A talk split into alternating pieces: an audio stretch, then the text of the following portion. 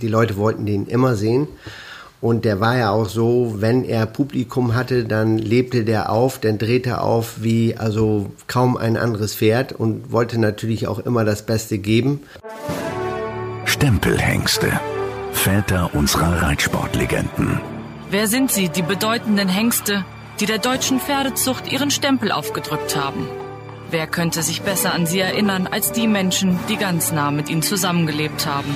Ihre Züchter, Entdecker, Pfleger und Reiter.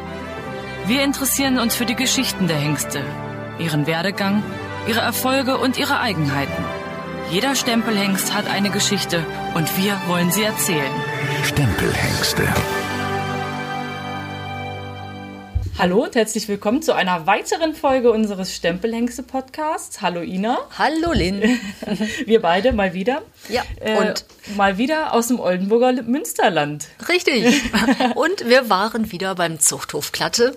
Genau. Und haben dort mit Hinnerk Klatte gesprochen und mit Guido Klatte. Genau. Über deren zweite Legende. Also wir waren ja schon einmal dort und haben einen Podcast gemacht. Genau. Wir haben einen Podcast gemacht über Argentinos.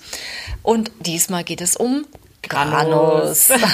Echt spannend. Weißt du eigentlich, wie ich auf die Idee gekommen bin mit Granus? Nee. Ich war mal bei Hinnerk Klatte. Wir kennen uns ja auch ein bisschen privat. Und bei einer Kartoffelsuppe erzählte er mir die Geschichte, wie er Granus entdeckt hat oder wie die überhaupt zu Granus gekommen sind. Sie haben ihn ja nicht selbst gezüchtet, aber eben sehr jung erworben. Und das erzählt er uns auch gleich. Ja, und die in einer unverwechselbaren Art, die er das auch erzählt, die einfach herrlich ist, wie ich finde.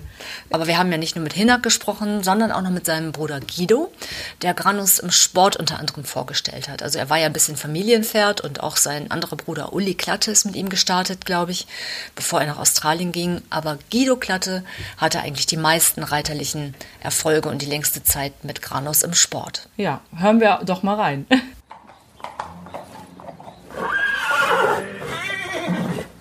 Hinnerk, du hast deinen Hof ja mittlerweile übertragen an deinen Sohn Hendrik, aber du giltst ja auch als Entdecker von Granus. War diese Karriere abzusehen, als du ihn das erste Mal gesehen hast?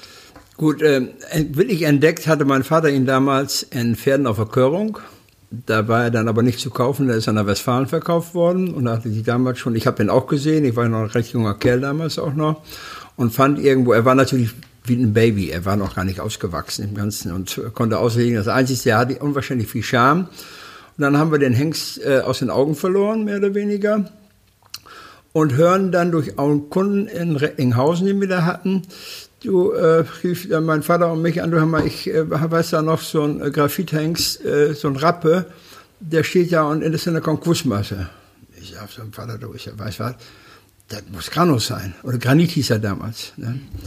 Ja gut, dann haben wir das Ganze ein bisschen weiter verfolgt, allen drum und dran und sind dann auch dem näher gekommen und da mussten wir natürlich auch den Hengst anschauen. Mhm. Da stand er beim Landhändler in der Nähe von Dülmen damals, kann ich mich daran entsinnen, in so einer ganz abgelegenen Baracke, alles zu verschlossen. Und dann kam eben auch derjenige, der im Moment da Zugriff drauf hatte auf den Hengst oder den aus der Konkursmasse hat sich sichern lassen. Und der stand da ganz alleine? Der stand da ganz alleine drin, da war sonst überhaupt gar kein Pferd drin. Stockdunkel der Stall, das hat mir richtig leid, das arme Pferd damals. Und wir raus und war auch keiner da. Ich sag, hast du denn irgendwie eine Trense oder Halfter oder was? Nee, er hatte gar nichts. Ja, ich gucke im Auto, ich sag, wir haben einen Halfter, ich glaube, hinten im Auto haben wir immer einen Halfter liegen. Ich sag, Halfter mal eben raus, ja. Und der Vater sagt, du zieh mal eben raus, muss ja eben einmal auf und ab traben, ob er auch wo klar geht. Mhm. Das ist das Wichtigste. Ne? Ich sag, sicher, das ist ganz wichtig. Er sagt, wenn nicht lahm und allem drum und dran. Gut, wir ihn rausgeholt, da musste sich den Kopf auch noch ein bisschen nach unten tun, weil die Tür so niedrig war. Dann haben wir ihn einmal auf dem Pflaster auf- und abtreiben lassen und dann haben wir wieder in den Stall getan. Wie groß war er? Der war seinerzeit noch nicht sehr groß, 1,64, 65. Ja. Ne? Er war da 3,5-4-jährig. Und auch schon so muskulös? Oder? Nee, ja, zu dem Zeitpunkt war er nicht so muskulös, war er nicht. Das ist erst alles später gekommen. Jetzt war es ja, wie kommen wir den Hengst dran? So, und wir konnten nun ja dann nicht irgendwo jetzt sagen, also der Klatte will den Hengst kaufen, das wird schwierig. Dann haben wir eben unseren Kunden vorgeschickt und haben gesagt, bitte kauft den Hengst. Weil wir mittlerweile gehörten, dass andere Kollegen aus Oldenburg auch schon dran waren, weil er war ja hochinteressant gezogen. Das Gebut war ja nur bei Gerd mal in Hannover. Und hat er für uns den Hengst gekauft. Dann haben wir also abgewickelt. Bloß dann haben wir ihn auch hier gehabt und dann wurde er zur Körung vorgestellt. Und war der Preis so, dass ihr gesagt habt, das ja, war schon teuer? Das war angemessen. Oder? Ja gut, das war für damalige Fälle auch schon viel Geld, aber es war angemessen. War das noch D-Mark-Preis? Das war alles als sicher D-Mark-Preis, selbstverständlich. Und dann haben wir ihn ja hier hin, den Hengst. Und auf einmal, ich sage, das Papier müssen wir ja auch noch haben. Da sagte er, das Papier habe ich nicht. Das hat ein anderer Gläubiger. Ich sage, das gibt's ja wohl gar nicht. Ne? Sein Vater sagt, das gibt's ja nicht. Mann, das Papier. Ja, dann haben wir uns die Körung vorgestellt. Muss hier anerkannt werden, war ja da ein Drama. Nach die Körung in Oldenburg bei der Weser-Ems-Halle. Mhm. Hochinteressant, draußen im November. Bei eiskaltem Wind musste er rumtraben. Habe ich ihn herumgetrabt. Da kann mich heute noch dran entsinnen. Ne? Und er war hochinteressant, wenn er mehr Leute sah, auf einmal, dann sagte er, hör mal, ich bin der König. Ne? Und er war natürlich noch ein bisschen rausgefördert worden, schon im Ganzen. Wenigstens, dann wurde der Hengst vorbehaltlich, dass der Schein nachgeliefert würde, oder das Papier, wird der Hengst anerkannt für Oldenburg. Und dann ging die... Ja, schon mal erstmal ein Glück. Und dann haben noch hin und her, haben wir auch rausgekriegt, wo das Papier ist. Und muss natürlich auch noch mal für latzen. Also demnach war dann im Endeffekt schon damals sehr teuer. Was habt ihr dafür bezahlt dann? Das weiß ich nicht mehr genau. Ist, glaube ich, auch nicht so interessant. Ein paar tausend Mark? Nee, also war schon im fünfstelligen Bereich. Also so ja, also im oberen fünfstelligen Bereich war es schon. Ne? Mhm. Was du damals habe ich sehr viel Geld. Ja, und dann haben wir den Hengst ja auch hier gehabt. Dann, gut, er hatte natürlich eine Geschichte drum und dran. Oh, was ist ja wohl an und dran. Und dann hat er natürlich die ersten Jahre doch ein bisschen schwer gehabt, auch zu decken. Und dann sagen wir, weißt du was, wir reiten auch im Sport. So, mein Bruder Uli drauf. Mhm. So, erstmal Sport geritten, ein bisschen kleine Prüfungen. Springpferdeprüfung in dem Sinne gab es ja noch gar nicht so. Die mussten ja gleich immer nach Fehler und Zeit gehen. Habt ihr ihn hier ausgebildet? Oder? Wir haben ihn hier ausgebildet, ja. Er war nur leicht angeritten, da sonst gar nichts. Und wie hat er sich so gemacht unterm Reiter? Sehr, sehr gut. Und dann kam er natürlich auch noch, er musste ja geritten werden, auch weil es geht ja, wie heute auch, Hengst muss ja eine Leistungsprüfung ablegen. Ja. Das war das nächste größte Drama in Adelheidsdorf. Ich sehe ihn da heute noch rumgaloppieren und mein Vater auch ganz nervös irgendwo. Der Hengst, der kommt gar nicht. Was ist überhaupt los? Der hätte ja längst da sein müssen. Und wenigstens, da war ein Hengst ausgefallen. Und dann dauerte die Zeit etwas länger. Aber beim Ablassen haben natürlich die Zeit genommen von dem vorigen Hengst. Demnach hat er eine wahnsinnig lange Zeit auf der Galoppstrecke gehabt. Okay. Die normalerweise, also jeder Elefant hätte in der Zeit galoppieren können, ne, und kam er nicht. Und dann fehlt ihm im Endeffekt nachher an seiner, es waren 80 Punkte, musste man haben. Und er hatte, ich meine jetzt 79,89 oder irgendwie sowas ähnliches, ja. Wie es das war, ja, hieß ja erstmal durchgefallen. Und dann haben wir nach der Hin und Her, ja, was machen wir denn jetzt? Ja, gut. Anwalt eingeschaltet. Das, ja, wir müssen uns irgendwie ja wehren. So, und dann hat das durch lange Hin und Her bestimmt ja ein Dreivierteljahr gedauert, um die endgültige Zulassung zu haben, auch für Oldenburg. Aber der Fehler ja auf deren Seite dann mit der falschen Zeitmessung. Ja, gut, aber das muss man ja erstmal beweisen. Ja, okay. So, und das war ja das Schwierige an der ganzen Sache. Mhm. Und das ist dann nachher, also weiß ich noch ganz genau hier, das hat die ganze Kommission hier gesessen und mein Vater dabei, ich dabei, meine Mutter, alles dabei und Anwalt dabei und dann auch vom Verband die Leute. Und dann haben wir uns dann hier eben, die wollten es natürlich auch nicht zu einem Grundsatzurteil kommen lassen und sagen, weil diese 80 Punkte, die verlangt waren, waren nicht unbedingt rechtens. Nicht? Also es waren 75 Punkte, war damals das Limit, das musste man haben. Und die 80 Punkte wurden vom Verband draufgesetzt, das war aber nicht rechtens. Und dann haben wir uns hier geeinigt, dass also kein Grundsatzurteil gefällt wurde. Und ja, und danach beginnt seine Karriere als Deckhengst und Sportpferd, beides.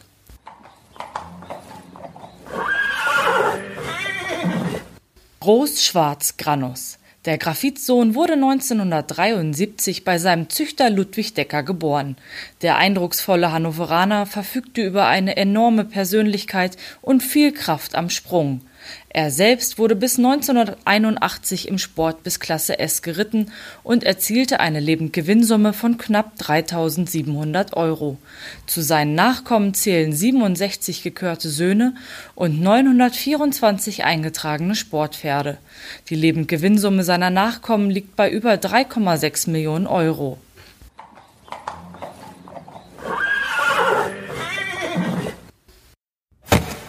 Werbung.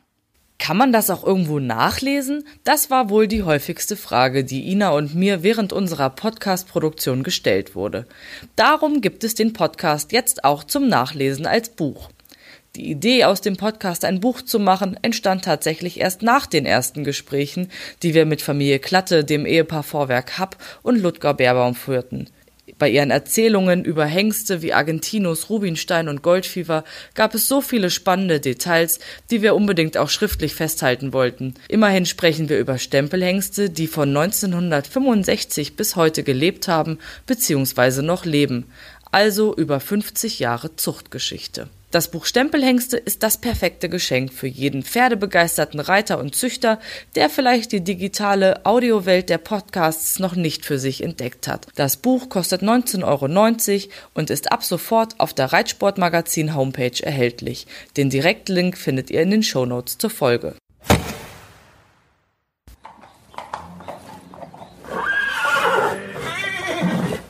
Wenn Granus bei euch im Stall stand, wie war das morgens? Also Stalltür ging auf, war ja eher...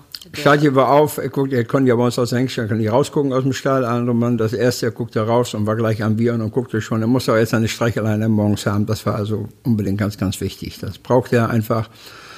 Und dann war er beim Decken auch, also absolut... brav und lieb, erst war ja noch mit Natursprung, nachher ging es ja in die Besamung auch. Das wollte er erst dann nicht so gerne in eine künstliche Scheide denken, aber das haben wir dann auch irgendwann hingekriegt. Aber er war sowas von lieb, den jeder, also von unseren Kindern, alle auch rausziehen konnte am Halfter. Aber wenn er wusste, als wenn er das wirklich gewusst hätte, draußen stehen ja 20 Leute oder kommt ein Bus oder sonst irgendwas, da kam er raus, tänzelte und piaffierte nach draußen und sagte, hör mal, was wollt ihr, hier bin ich. Ich bin der Größte und der Schönste. So präsentierte er sich, wie jetzt auf dem Foto, was ihr gerade vielleicht alle sehen könnt. Genauso hat er sich präsentiert und stellte sich hin. Und wenn die wieder weg waren, dann trottelte er in seinen Stall und sagte, so Gott sei Dank, ihr seid wieder weg, alles gut. Also ein echtes Showpony. Absolut ein Showpferd. Er wusste ganz genau immer, wenn es darauf ankommt, muss ich da sein. Und das wusste er auch im Turniersport. Was ich mich gefragt habe, das war ja, wir reden ja über die 80er Jahre, 90er Jahre, da gab es noch kein Social Media, was ja heute gang und gäbe ist, alles wird irgendwo verbreitet, selbst vermarktet. Wie wurde er bekannt? Bekannt wurde er erstmal durch seinen Erfolg im Sport, durch meinen Bruder Uli, und nachher hat Guido ihn geritten, ja, bis zur Deutschen Meisterschaft und hat auch damals mit ihm die DLG-Standarte gewonnen in Frankfurt, war auch ein großes Ereignis. Dass er selbst dann eben so aufkommt und dann natürlich eben durch die Nachkommen, wo die ersten Nachkommen dann 4- oder 5-jährig wurden, wo kommt man, oh, die springen aber doch gewaltig gut, super. Mhm. Ja, und so ist es eben, wenn die Nachkommen im Sport kommen, dann ist der Vater auch immer wieder interessant und dann wieder genutzt. Ja, ich erinnere mich, es waren mal Züchter da hier in der Gegend und die wollten unbedingt, die kamen aus Österreich und die wollten unbedingt ein Granus nachkommen. Mhm. Und wir haben irgendwie die Stelle abgesucht danach und dann... ja, also heiß begehrt und sprach sich so rum einfach. Die Nachkommen waren absolut heiß begehrt, weil sie hatten einfach eine Einstellung zum Sport, sie wollten rüber und waren unwahrscheinlich vorsichtig. Das war er selbst ja auch. Mhm. Er hat also sich seine Vorsicht. Er war vielleicht jetzt nicht unbedingt das Pferd, was man hätte jetzt früher in Jahren oder in heutigen Jahren eine Springpferdeprüfung mitgewinnen können. Also das war gar nicht sein Ding. Ne? Aber er kam rüber und hatte immer irgendwo, also ganz interessant, wenn man sehr viele Fotos oder immer gesehen, auch Video gesehen hat, er sprang vorne auch immer über Kreuz die Beine. Oh, ne? Sah echt lustig aus. Also, oh Gott, wenn er landet, das geht ja gar nicht gut. Ne? Ja. Aber er ist immer gut gegangen, der ist nie auf die Klappe gegangen, also war alles top. Hatte viel Trakehnerblut, glaube ich. Ja, drin, von Mutterseite, deshalb über Ozean. Mhm. Daher auch dieser Adel. Ne? Ja, und man sieht es ja auch, wir schauen gerade auf das Gemälde, das hier hängt im Wohnzimmer. Ja. Da ist er gezeichnet, lackschwarz und wunderschön, mit einem sehr edlen Kopf. Also ganz schon edel, ja. Eindrucksvolles Pferd. Und da gab es, ich weiß noch, ich erinnere mich, in den 90ern ja auch so ein paar Schlagzeilen, dass, ja, ich sag mal so, die Tinte auf seinem Füller nicht ganz ausreichte. Und da musstet ihr so ein bisschen nachhelfen. Gut, es hat mal eine Zeit gegeben, wo, das fing an mit der Besamung seiner Zeit, wo es ein paar Unregelmäßigkeiten gegeben hat. Ein paar haben sich bewahrheitet auch und ein Teil haben sich auch nicht bewahrheitet. Also wo unsere Station, dem sie nichts konnte, die auch von anderen Hengsten abgestammt sind und keiner wusste, wie, woher oder was alles. Nicht? Man konnte es ja nachweisen über DNA. Ist eben ein Hengst an der Station der Verursacher oder der Granus selber oder ein ganz anderer. Und da sind ein paar dabei gewesen, wo hier ein anderer Hengst dann eben dann doch gewesen ist. Natürlich dann oft durch Nachbestellung und nochmal hin und her und durch Verschickerei. Und man hat ja, wenn man den Samen verschickt, ja auch keinen Einfluss mehr drauf. Das ist immer leider so gewesen. Bloß das hat sich alles zum Guten gewendet und es sind nach wie vor unwahrscheinlich viele Gute im Sport. Und man sieht ja heute nach immer noch auf der Mutterseite oder Großmutterseite immer noch zigmal Granus im Pedigrees lesen in den großen Prüfungen. Wenn man mal die Erfolge so ein bisschen verfolgt, wie oft der Granusblut auftaucht, das ist schon erstaunlich, ist das. Ja, ist richtig. Also eindrucksvoller Werdegang. Und was natürlich spannend ist für alle, einfach zu wissen, wie waren die Besonderheiten dieses Pferdes? Also es gab sicherlich Höhen, ganz viele, es gab aber auch Tiefen. An was erinnerst du dich? Ja, also das Besondere war einfach, er war, wenn er gebraucht wurde, war er da. Mhm. Zu Hause war er wirklich das allerliebste Kind von allen. Aber er war einfach, er wusste ganz genau, hör mal, jetzt muss ich was leisten, muss ich was bringen. Und das hat er gemacht. Hat er eine Bezugsperson? Also hier im Stall will ich jetzt nicht unbedingt sagen, eine gut, ich war immer morgens zuerst im Stall und habe ihn begrüßt, also schon mit, und ich habe ihn natürlich auch decken lassen oder oft beim Samenabnehmen geholfen, allen drum und dran, und dann sind die schon irgendwo näher, Bezug näher zum so einem Pferd oder zum Hengst, als wenn einer nur einmal damit nach draußen zieht oder ihn reitet auch, ne? Das ist so. Und natürlich auch zu Guido, der ihn am meisten dann geritten ist, war auch eine große Beziehung da und auch ein großes Vertrauen. Ja, er hat ja Zeit seines Lebens eigentlich bei euch hier auf dem Hof gelebt. Hatte er immer dieselbe Box? Er hatte immer die gleiche Box. Immer, gut, er war einmal, muss ich sagen, er war einmal 2 Jahre im Rheinland hat er gesteckt, auf dem Gestüt St. Ludwig. Mhm. Da, wo hier das so ein bisschen einbrach, das, wo man natürlich Züchter wussten, ja, wo soll ich hier nehmen, soll ich nicht nehmen. Und die Konkurrenz ist ja natürlich auch nicht immer gut gesonnen. Den machen die, oh, den brauchst du nicht und was, wie das immer so ist, ne, manchmal. Und dann ist er aber wieder zurück und da ist seine Karriere dann steil nach oben gegangen und also muss sagen, das war schon einmalig, ist das. Ja. Ja, kommen wir wieder zu euch. Ja. Gab es etwas, was er gehasst hat? Also Pferde sind ja oft beim Reiten, dass sie Regenschirme nicht mögen oder Fotografen oder nee, Sonnen. Also das gar nicht. Das Einzige, was er war ein bisschen auf seinen Boxennachbar, Argentinos damals noch, so in den Jahren war so ein bisschen neidisch mal. Aber ansonsten irgendwo war ihm das egal. War ruhte in sich selbst als König im Stall. Und, er war der absolute König, ja. Wie war es denn in seinen letzten Jahren? Also ihr habt ihn ja Turniere geritten, glaube ich, so um 10 Jahre. Und danach war er dann nur noch im Deckeinsatz. Ja, wir haben ihn, glaube ich, Turnier geritten. Wie lange haben wir geritten? 14-, 15-jährig, glaube ich. Und dann war er nur im Deckeinsatz. Und er war ja immer unwahrscheinlich agil. Er ist nie krank gewesen, vorher nie. Der hat nicht gelahmt. Der hat, glaube ich, einmal in seinem Leben ein kleines Hufgeschwür gehabt, sonst hat er nie gelahmt. Kannten wir gar nicht von ihm, aber war nie krank. Und wir haben immer mal gedacht, weil er so agil war, wenn irgendwas war und auch beim Decken. Ich habe auch gesagt, weißt du was, entweder fällt er irgendwo mal auf einer Schau um oder er fällt vom Bock und ist tot. Mhm. So. Und leider, muss ich sagen, ist ja viel zu früh. In Vechta war seine große Bühne, ja, das wusste er ja ganz genau, wenn es dahin ging. Dann, also wir mussten ihn auch mal mitnehmen, allein im Shelly zu Hause bleiben, das ging gar nicht. Ist schon mitgekommen? Ja, absolut. Also das wollte er überhaupt nicht. Also dann wäre er total beleidigt gewesen, ich glaube, er hat die Box auseinandergenommen. Ich sage mal, den Größten wollt ihr nicht mitnehmen und die anderen nehmt ihr mit. Dieser Hansel, ich bin der Größte und nicht die. Das war also schon hochinteressant immer für ihn. Und wenigstens, da ist er dann ja leider in der ersten Runde, das ging alles noch, und die zweite Runde, ich sag, was mit dem Hengst los? Ich sag, sieht er so ganz komisch, und ich sag, Diagonale raus, und dann hat das genau gepasst, bis 5 Meter vom Ausgangstor umgefahren, und war mausetot. Vor allen Leuten, das war seine Bühne. Ich sag, er wollte auch so abtreten. Schade, das war natürlich sehr traurig damals. Wie waren die Reaktionen auch im Publikum? Ja, die Reaktion war natürlich ein großes Raunen in der Halle, allen drum und dran und ja, erstmal Licht aus und dann raus, das lief ja alles. Es war ja mehr oder weniger fast das Schlussbild schon. Wir hatten noch ein kleines Schlussbild, das haben wir daraufhin fallen lassen und so. Es war natürlich dann doch schon ein trauriger Abend, ne? Muss man schon sagen. Aber was für ein Abgang. Ja, das war echt, was war sein Abgang. Und wenn du jetzt an deine Nachkommen denkst, siehst du ihn dann noch in denen? Also welche Hengste, welche Stuten sind dir in Erinnerung geblieben? Also man muss ja sagen, bei vielen Nachkommen sieht man auch heute in der 2. und 3. Generation, dass noch Granusblut drin ist. Allein dieses Kämpferherz, was er selbst ja auch hatte. Und dieser Wille, ich will was. Und das ist eben das, was ihn ausgezeichnet hat, seine Nachkommen auch ausgezeichnet haben.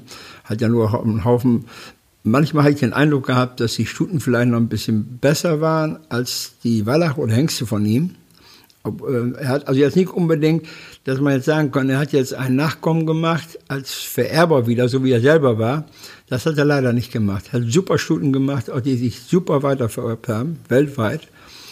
Und das gibt es aber immer, hört man immer mal wieder, dass eben doch die Weiblichen von ihm dann doch besser eingeschlagen und seine Vererbungskraft weitergegeben hat als die männlichen.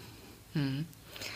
Erinnerst du dich an spezielle Eigenschaften von ihm? Also hat er irgendwas gern gefressen, mochte er irgendwas nicht, bekam er so, wenn er besonders gut gelaufen ist oder eine Prüfung gewonnen hat? Also gut, Zucker und so, das hat er zwar genommen, aber das war nicht sein, und Leckerlis gab es ja auch gar nicht damals, so wie heute irgendwo in der Art und Weise. Die hat er zwar wohl gefressen, aber am liebsten, also wenn ich ihm die Schaufel Hafer hingehalten habe und ein paar Möhren dabei, also das war sein größtes. Und er braucht immer natürlich sehr viel Heu, er muss den ganzen Tag was zu tun haben. Mhm. Ja. Und wenn du dir so vorstellst, ein Hengst wie Granus in der heutigen Zeit, also wo die Sportpferde natürlich auch modern sind und viel leisten müssen, die Prüfungen auch nochmal anders sind, wäre Granus immer noch der Star im Stall? Ja. Also gut, wir haben natürlich mittlerweile, die Zucht hat sich ja weiterentwickelt auch. Und es gibt ja auch noch sehr viele gute internationale Hengste, die auch sehr gut vererben auch. Aber er hätte heute in der Zucht genauso gut reingepasst wie vor 30 Jahren oder 45, noch länger her, bald 40 Jahre. Vielen Dank, Hinnerk. Bitte. Wenn du Granus abschließend mit 3 Worten beschreiben würdest, was macht ihn aus? Was hat ihn ausgemacht? Seine Leistungsbereitschaft, sein Charakter und sein äußeres Erscheinungsbild.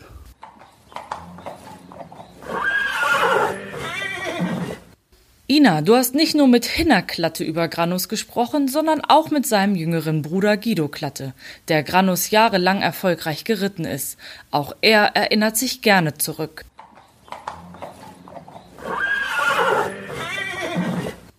Guido, du bist ja der Bruder von Hinnerk und hast Granus im Sport geritten.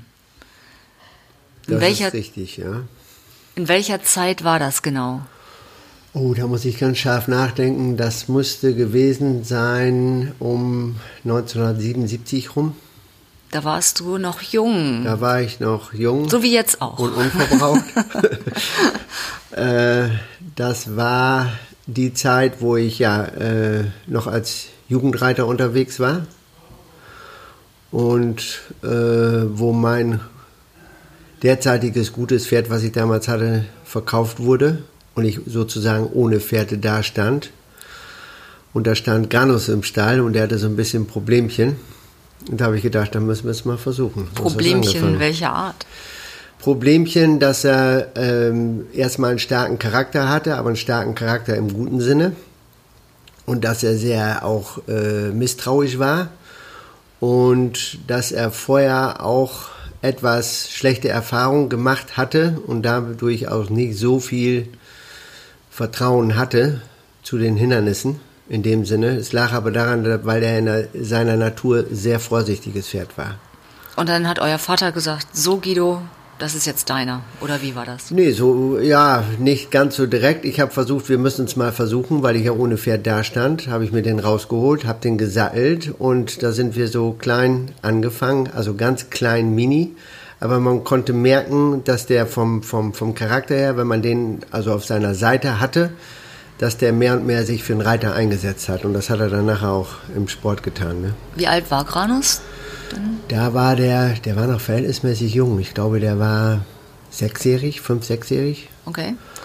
Und wir haben den auch dann nicht so lange einsetzen können, weil er ja dann als Deckhengst dann auch sehr gefragt war. Und das geht heute ja anders, aber damals war es eben entweder Deckhengst oder im Sport. Damals war das anders. Wir mussten ja vorm Turnier früh aufstehen. Da musste der im Natursprung decken oder durfte im Natursprung decken. Dann mussten wir, wenn es ganz wichtig war, vielleicht mittags auch noch mal nach Hause oder Turnier war vorbei. Also früher haben die Hengste schon in der Regel in der Saison bestimmt zweimal am Tag im Natursprung gedeckt. Dann teilweise spät abends. Als Kind habe ich das bei anderen Hengsten auch mitgemacht. Da war es auch schon mal 3-mal, je nachdem. Man muss ja auf den Zyklus der Stuten ja auch eingehen. Und dann blieb man ein bisschen bei den Turnieren dann hier im ländlichen Raum rund um Cloppenburg, oder? Wir hatten mehr Turniere im ländlichen Raum. Dann hatten wir ein paar Turniere außerhalb. Das war in zum Beispiel damals in Holstein, in Altenhof. Mhm. Da habe ich den Mowgli abgefegt. Das war das Aushängeschild von den Holsteinern damals zu der Zeit. Mussten wir auch nachts im Stall schlafen, also im Stall, im Heu, beim Pferd sozusagen. Und dann war im Westfalen-Turnier, waren wir mal in Bad Oeynhausen. Dann hatten wir vom Kader, was heute der Bundeskader ist, gab es damals auch schon. Da mussten wir Sichtungen reiten in Warndorf, vor Herrn Winkler zum Beispiel.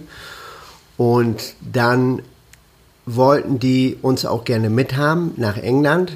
Und da hat unser Vater gesagt, der Hingst, der kommt mir nicht auf Schiff, also das heißt auf Deutsch, der sollte nicht auf die Fähre, weil er Angst hatte, dass da irgendwas passiert. Also sind wir da geblieben und dann hat sich das mit dem Decken so, ja, das schon war der dann gefragter und dann haben wir das mit dem Sport eingestellt, weil wir auch junge Nachwuchspferde hatten. Damals war das nicht so wie heute, dass der Sport so sehr im Vordergrund war. Aber für uns war es von Anfang an schon wichtig, dass Hengste, die wir hatten, auch auf Stationen hatten, dass wir die auch im Sport gezeigt hatten. Das war früher, war das fast gar nicht üblich. War ja eigentlich Marketing, oder? Weil anders ging es ja fast nicht. Man, gut, hat sich rumgesprochen, ja, der macht gute Fohlen, aber man musste die Hengste dann eben auch präsentieren. Also heute ist es Marketing. Heute kann man ja sozusagen fast der Sperma wird ja bestellt über Kataloge, das ist ja mehr schon wie Internetversand und gibt ja fast schon die große Firma mit dem A, wo man fast alles kaufen kann, so ähnlich kann man vielleicht fragen, wann die mit sowas um die Ecke kommen.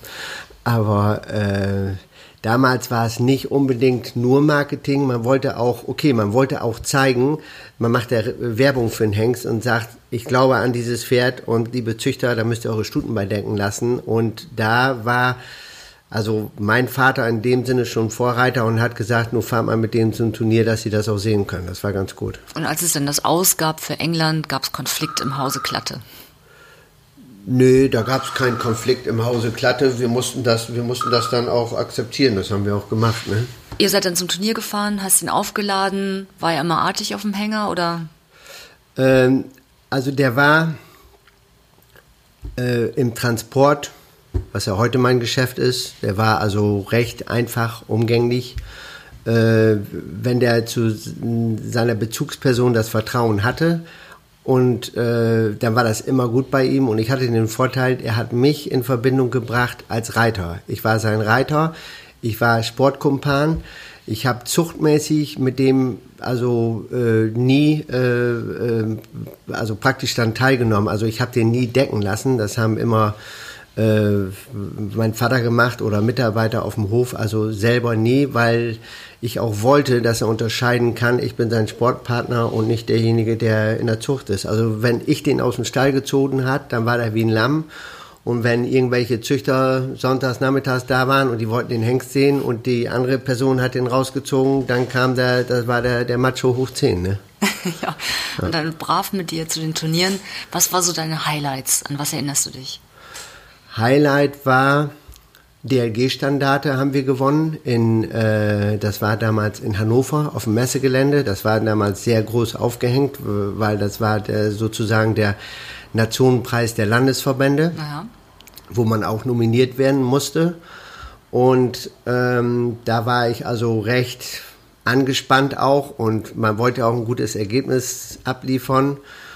Und da bin ich gegen einen Doppelochser geritten wie der letzte Amateur. Und ich behaupte heute noch, es wird kein anderes Pferd geschafft, da rauszuspringen. Da sprang er raus, als wenn es nichts wäre. Also das war, was einem immer so in Erinnerung bleibt. Oder die Schlüsselmomente. Und gab es Lowlights? Also die Lowlights gab es auch.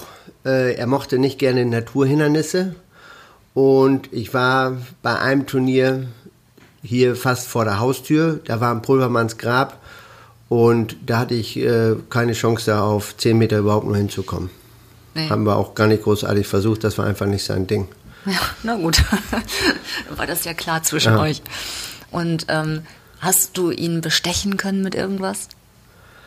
Bestechen möchte ich sagen nicht, weil dafür war er zu schlau. Mhm. Man kann jetzt ja sagen, okay, man hat ein Pferd, was weiß ich, man kann den irgendwie ein bisschen überlisten, aber das war bei dem nicht. Den könnte man, also der hatte schon, hört sich vielleicht ein bisschen komisch an, aber fast menschlichen Charakter. Den konnte man bestechen dadurch, dass man auf seiner Seite hatte. Das war das Hauptcharakter bei ihm. Mhm. Und wurdest du auf Turnieren oft angesprochen von Züchtern, von Reitern, die gesagt haben, hier, ich habe auch einen Granus und sein Sohn ist hier, seine Tochter? Da waren die Töchter ja noch nicht so im Sport, weil er war, okay, der hat natürlich, Granus hat durch sein Auftreten, durch sein sportliches Können, weil er extrem vorsichtig war, natürlich viele Züchter angesprochen. Nachkommen waren in dem Sinne noch nicht, aber ist schon aufgefallen, dass Leute gesagt haben, boah, das ist ja ein Kämpfer und so weiter und so fort. Und wir haben ja damals auch Deutsche Meisterschaft geritten, da war ich Dritter und hatte vorher mit dem ganz, ganz viele Prüfungen, fast in Serie, fast alles gewonnen, was zu gewinnen gab, und dann hatte man auch eine gewisse Favoritenrolle. Und die hat mich dann so kirre gemacht, dass ich es im Prinzip im ersten Springen versämelt habe. Und dann hat er nachher das Finale gewonnen und dadurch waren wir im Endabrechnung Dritter. Aber der war schon ein besonderes Pferd, ja, kann man so sagen. Gibt's nicht wieder. Und dann kam der traurige Tag in Vechta. Dann kam der traurige Tag in Vechta, ja. Das war leider so, dass ich ihn da auch noch an der Hand hatte. Mhm. Das war, der wurde dann ja die Leute wollten den immer sehen. Und der war ja auch so, wenn er Publikum hatte, dann lebte der auf, dann drehte er auf wie, also kaum ein anderes Pferd, und wollte natürlich auch immer das Beste geben. Und okay, der beste Läufer bin ich auch nicht, also ich kann nicht zu schnell gerannt haben. Wir haben da so ein paar Runden gedreht an der Hand im normalen Trab. Und das Volk, das tobte, und der Sprecher sagte, auch eine Runde geht wohl noch. Und das werde ich nie vergessen, da bin ich rausgetrabt auf der Diagonalen, und da hatte ich, wo wir auf die Diagonale eingebogen sind, hatte ich das Gefühl, da ist was. Also das Pferd ist nicht mehr da oder der kommt nicht mehr, und dann hat er sich, also ist er im Prinzip im Eingang oder vorm Eingang hat er sich abgelegt. Vor, weiß ich nicht, 2000 Leuten. Hm. Ja. Galaabend als Highlight, Höhepunkt des Abends auch geplant, und dann das. Das war, nee, es war nicht, ich glaube, das war auf der Hengstschau. Ja, also genau, war das war die nicht Hengstschau. Galaabend. Das war auf der Hengstschau, und da war das eins der Schlussbilder. Ja, und da war die Veranstaltung natürlich auch vorbei, aber so spektakulär, wie er seinen Werdegang hatte, also in seiner Karriere, wo es steil bergauf ging, so spektakulär ist er auch abgegangen. Das war bei Argentinos nicht viel anders. Der ist Weihnachten gestorben. Ja, also. Ja. Und für die ganze Familie, ich meine, ihr seid ja ein Familienbetrieb, also in allen Ausführungen rund um den Reitsport. Was macht so ein Tag? Ihr wart ja alle vor Ort und seht dort eben Granus quasi zwar vor großer Bühne, aber ja, der Star eures Stalls stirbt. Ja, man ist ausgesprochen traurig natürlich. Andererseits dankbar, dass man ihn überhaupt gehabt hat. Die schönen Momente, die man gehabt hat. Und im Nachhinein ändern kann man nichts. Hm. Wenn du 3 Dinge hast, an die du dich erinnerst, was verbindest du mit Granus? Der Charakter, die Willenskraft und die Leistung. Und wenn du jetzt durch euren Stall gehst und guckst, überlegst, welche Hengste haben das in sich? Also welche sind da ihm sehr ähnlich?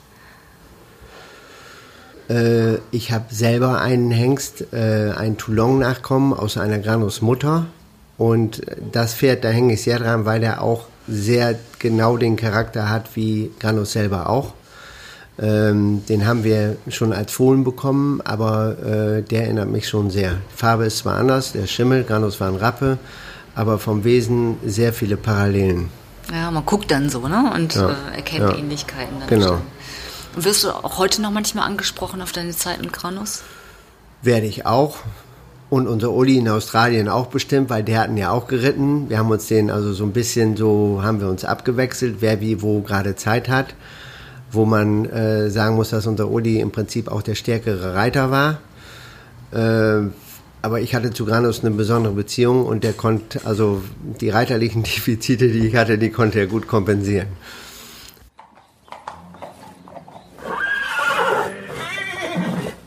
Ja, kriegt man beim Zuhören von dieser Todesgeschichte schon echt direkt einen Kloß im Hals. Unvorstellbar, ich. Oder? Ich meine, was für ein Abgang. Hollywood-reif eigentlich. Aber ehrlich gesagt, da hätte ich nicht dabei sein wollen. Also, nee. Oh mein Gott, vor großer Bühne und dann alle schauen zu und oh Gott. Auch bestimmt ein Schock für jeden, der da im Publikum gestanden hat. Garantiert, ja. Ach Gott, ja. Oh, einatmen, ausatmen. Ja, sprechen wir lieber über unseren nächsten Star. Genau, da geht es wieder in die Dressurrichtung. Genau, wir waren in Adelheidsdorf, beziehungsweise du warst in Adelheidsdorf. Genau, ich habe mich getroffen mit Landstallmeister AD, Dr. Burkhard Bade. Genau. Und es geht um Weltmeier. Ja, ein Wahnsinnswert, also wer kennt ihn nicht? Verrückt, er hat ihn entdeckt, also bei seinem Züchter auf dem Hof, da schon als 2,5-Jährigen gesehen und entdeckt und im Grunde gleich gesichert für das Land gestillt. Ja, der hat auch Zeit seines Lebens in Celle bzw. Adelheidsdorf gestanden, ne? Er ist auch völlig verrückt, weil er ist ja auch immer noch, also die Weltmeier-Nachkommen, mittlerweile ja die Enkel, sind ja immer noch führend in der Dressur und er hat sich durchschlagend vererbt. Vor allen Dingen seine starke Hinterhand hat die, glaube ich, ausgemacht und die Füchse, die sich auch bei ihm sehr stark durchsetzen. Ja. Ja, gibt's auch ein ganz tolles Bild von einer, was war das? Es war eine Hengstparade, Weltmeier und ich glaube 2 oder 3 seiner Nachkommen. Ja, 3 seiner Söhne. Ja, genau, die da so eine kleine Quadrille aufgeführt haben. Total beeindruckend. Also einer gleich dem anderen. Total irre. Und es war eine große Ehre, mit ihm zu sprechen, die Geschichten zu erfahren und vor allen Dingen auch wirklich mit Dr. Bade mal zu sprechen über Hengstleistungsprüfungen, die Hintergründe. Und ich sag mal so, er hält auch mit Kritik in der heutigen Zeit nicht ganz hinterm Berg. Also es ist wirklich spannend, dazu zu hören. Ja, ich bin gespannt. Seid ihr es auch? Und bis dahin folgt uns auf Instagram, abonniert unseren Podcast und dann hören wir uns in 2 Wochen. Vielen Dank auch für eure Kommentare. Ja, auf jeden Fall. Bis dann. Tschüss. Stempelhengste. Väter unserer Reitsportlegenden.